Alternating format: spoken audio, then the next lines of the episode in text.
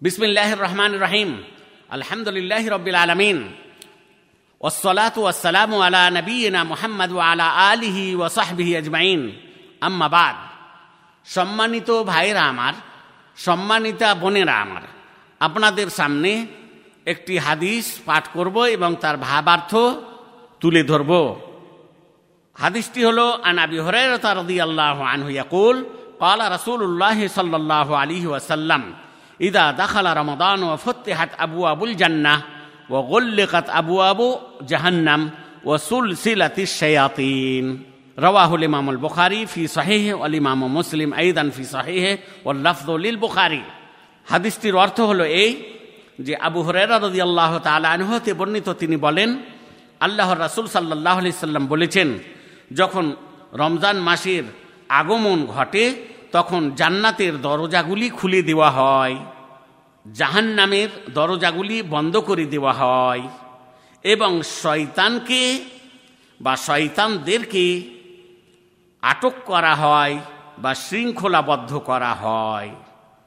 সাহিল বুখারি হাদিস নম্বর হচ্ছে তিন হাজার দুশো সাতাত্তর এবং শাহে মুসলিম হাদিস নম্বর এক হাইফেন ব্র্যাকেটের মধ্যে এক হাজার উনআশি তবে হাদিসের শব্দগুলি শাহি বুখারি থেকে নেওয়া হয়েছে।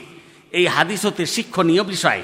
এক, রমজান মাসের মহামর্যাদার অন্তর্ভুক্ত একটি বিষয় হলো এই যে, এই মাসে জান্নাতের দরজাগুলি খুলে দেওয়া হয় এবং জাহান্নামের দরজাগুলি বন্ধ করে দেওয়া হয়।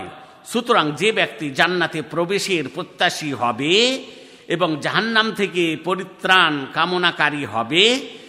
সে ব্যক্তি যেন একনিষ্ঠতার সহিত সৎকর্ম সম্পাদনে তৎপর থাকে।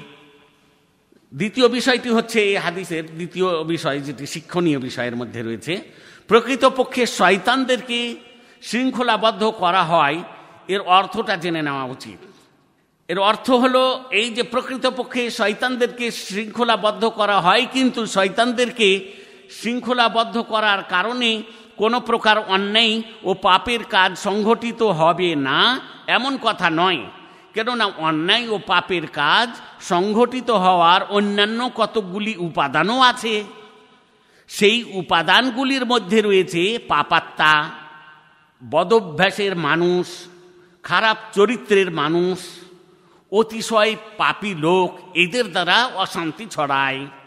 শিক্ষণীয় বিষয়গুলির মধ্যে তৃতীয় নম্বর বিষয় হলো এই যে জান্নাতের দরজা খুলে দেওয়া এবং জাহান্নামের দরজা বন্ধ করে দেওয়া আর শয়তানদেরকে শৃঙ্খলাবদ্ধ করার দ্বারা পবিত্র রমজান মাসের মহামর্যাদা সাব্যস্ত করা হয় এবং শয়তানদেরকে শৃঙ্খলাবদ্ধ করার মাধ্যমে ইমানদার মুসলিম গণকে ইমানদার মুসলিমগণকে গণকে শয়তানদের কষ্টদায়ক আচরণ, অমঙ্গল এবং প্রভাব থেকে রক্ষা করা হয় যাতে সৎ ব্যক্তি সৎকর্ম সম্পাদন করতে পারে অতি সহজে।